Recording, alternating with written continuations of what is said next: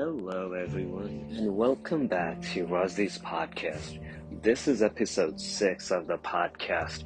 So, why the long hiatus? Why am I uploading this episode after seven months? Okay, maybe probably eight months. So, why the long hiatus? Well, to give you all a short update on what's going on in my life, actually, I've been quite busy with my work and I'm also preparing to move to another country. So I'm just uh, trying to get all the necessary paperwork done, finish my exam, and I have uh, two more exams to prepare for now. And then there are upcoming fashion shows, so so everything is just underway. And then we have also lockdown, so you know, so I'm still trying my best to uh, get some uh, get some exercise. So I'm just trying to maintain my uh, I'm just trying to maintain myself in tip shape, in my tip top shape. Sorry. So yeah, so I'm I'm going to uh, talk about uh, a really dangerous fad. What I think is not just only dangerous, but uh, rather this fad. So for those of you don't know what a fad is, so fad you can think of it as no different than a trend. So a fad when someone says oh that's a health fad. That's uh, what they're trying to tell you is this kind of a thing that is trending on in health space. So let's say keto diet. So keto diet is a kind of a health fad. So although it's not proven to work or do you any good but still people like you know it's in it's trending. People think it's all cool and it works so therefore they hop on the bandwagon of this fad. So so what fad am i going to talk about today? So the fad is of uh, self-improvement. So this sort of dangerous fad it, that is mostly happening in this space is of self-improvement.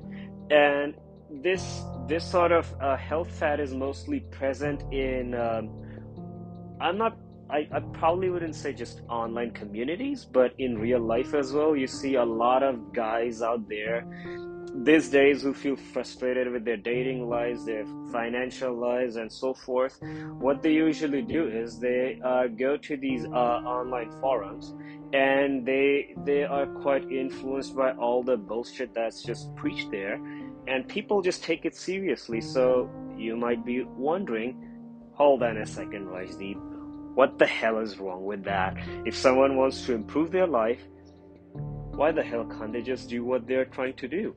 If it helps them, it helps them. Well, I will say, sure, let's let's pretend that if you say something like that to me and I give it, I tell you that okay, you're right. But now let me tell you why it is wrong you can say that something is good because we have been doing that for a long time and it has helped people, but that does not necessarily mean that is going to work objectively. Think of it this way. Let's say you have a fever, you go to a doctor and you tell doctor, doctor, I need something for my fever. I have uh, I have to go to work tomorrow. Could you please give me a medicine? So doctor prescribes you a medicine. So, depending on the brand of uh, paracetamol they're using or whatever the generic drug that's used in your country, I do not know. So, Bandamol, paracetamol, and these are just a these are just a generic name of the drugs that used to treat fever. So let's say the doctor prescribes you this medicine. What are you going to do? You take it, you swallow it, done after a couple of hours you'll start to uh, see the relief right your fever will start to slowly slowly go away now what's the point? Why am i bringing this? Well the thing is the medicine that you have been prescribed is a science-based medicine that's proven to work you know? So regardless of whatever you believe oh yeah that's a dangerous chemical i probably shouldn't be taking it that's uh that's um well, I forgot what's that medicine called, but uh, so these kind of anti-inflammation uh, medicines. So a lot of people, uh, well, it's true that you know if you take a lot of these uh, anti-inflammation medicines, it, it can damage your lungs and kidneys and also liver. So, a prolonged use of what I mean is a longer term use of these medicines could lead to could lead to like you know you damaging your liver, your kidneys, your lungs and your essential vital organs. So my point is that when you take these medicines it's going to cure your problem because it's scientifically proven to work. But now what does that have to do with the self-improvement and the fat I've been talking about? Well, let's say you are a frustrated guy pretty typical right you lack self-confidence you think you're not worth it so what do you do you go you go to your friends and you tell them hey man uh, yeah i don't know how how i'm going to do this thing i feel really down and i just don't know how to work on my self-confidence so well your friends give you a cold shoulder because you know um, things don't really work out like that. If you go to a friend of yours and you tell them what your problems are, things are not always rainbows and sunshine. Sometimes people offer you their shoulder, sometimes they just give you a cold shoulder. So, usually, what people do is they resort to using these uh, self help books, or sometimes they go to these online forums and then they look at some things like this. For example, those people who uh, those guys who are those guys whose sole aim is to get rid of their porn addiction it technically doesn't exist okay so those guys who are trying to uh, get rid of their porn addiction those guys who are trying to get rid of their masturbation habits those guys who are trying to work on their self-esteem what they do is they just stop fapping. So fapping is a term. You could say it's like a not exactly a casual term. Okay, there is no such a thing as fapping, but you know, it's just a online word. It's an online slang, so that indicates masturbation, otherwise known as wank, wanking. So depending on where you are, what words are used for self-stimulation. So that's one of these words. So According to all the claims that are reported by these guys, when I stopped masturbating, I noticed a confidence boost. Now, so a lot of these guys, when they try all of these methods, what they're doing is they're self reporting the benefits of these methods. Although there are no scientific researches that have ever been conducted on the efficacy, on the improvements of like you know to your mental health to your confidence and overall and yada yada yada the, the things that go with this stuff so now why i call it a dangerous trend because a lot of people they go on internet or they look at all of these materials in self-help books or it could also be a religious text and so forth so when they look at these claims they're like okay I'm going to live my life according to that. Now picture this example. You see a guy who who is trying to who is who is having bucket loads of problem in his life. Who has no job, who has no friends, who has nothing, nothing, nothing. So this person decides that okay i'm going to get everything under my belt okay i'm going to get it i'm going to get this together okay what i'm going to do is i'm going to go on internet and see how i can get this together under my belt so usually like you know if you're going to google how you're going to get your stuff together so usually you will see that you know you probably should have a disciplined uh, life. You should have a schedule. You should dictate something for yourself right? So this guy later on well he decides okay i'm gonna wake up at 5.30 i'm gonna brush my teeth. I'm gonna i'm gonna hop in cold shower stream i'm gonna bathe in cold water then go for a jog then have my breakfast then read something then i and i and i go back to my school or i resume my work and so forth so this is the thing right like you sketch something for yourself you sketch a plan and you follow the plan but my question is is that going to work it sounds good, right?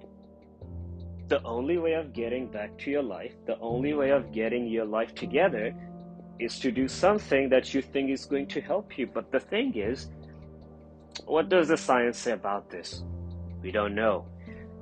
And all these scientific studies that are often discussing on this uh, benefits of these kind of kind of these kind of methods, most of these uh, methods are actually user reported. So what I mean is, what works for you works for you, and people are under assumption that you know whatever worked for people might also work for me and that's where the problem is right? Like let's say if you are someone who is in need of a professional help you go to a counselor or you go to a psychologist.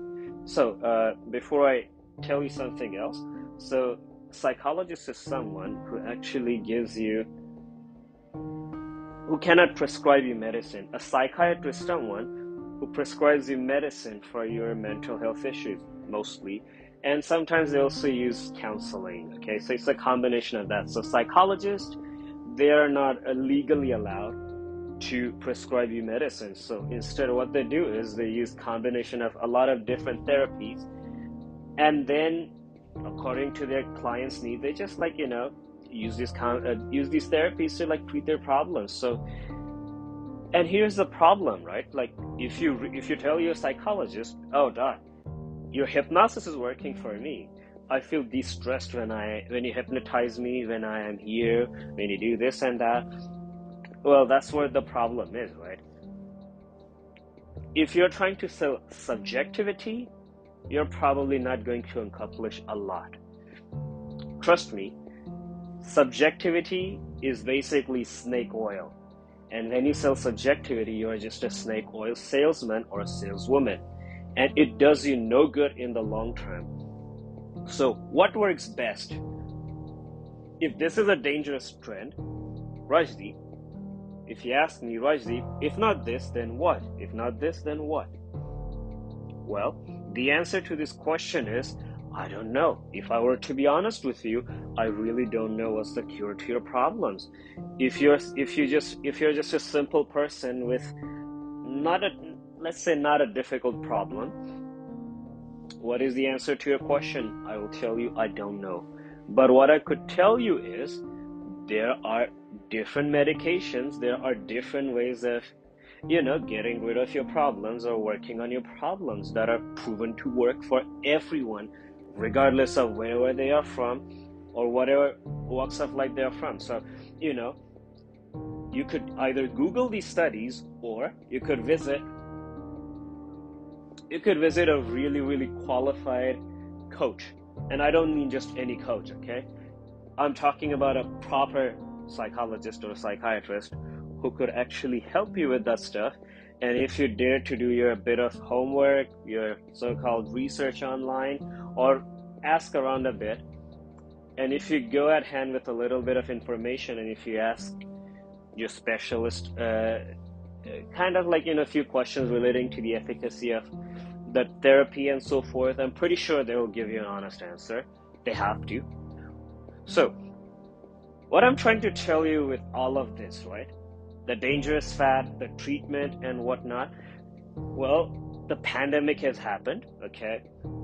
And this is an undeniable fact that almost everyone on this planet, 7.7 billion of us, we all have been affected mentally because of this pandemic, the lockdown, all of the narratives that that are being hurled at us, like you know how COVID is dangerous and how it needs to be contained, and how this uh, medicine is not effective and so forth. So, with this kind of contradictory, contravalent information that has been propagated to us all the time, of course, this is going to create an atmosphere of fear, uncertainty, irrationality, and so forth.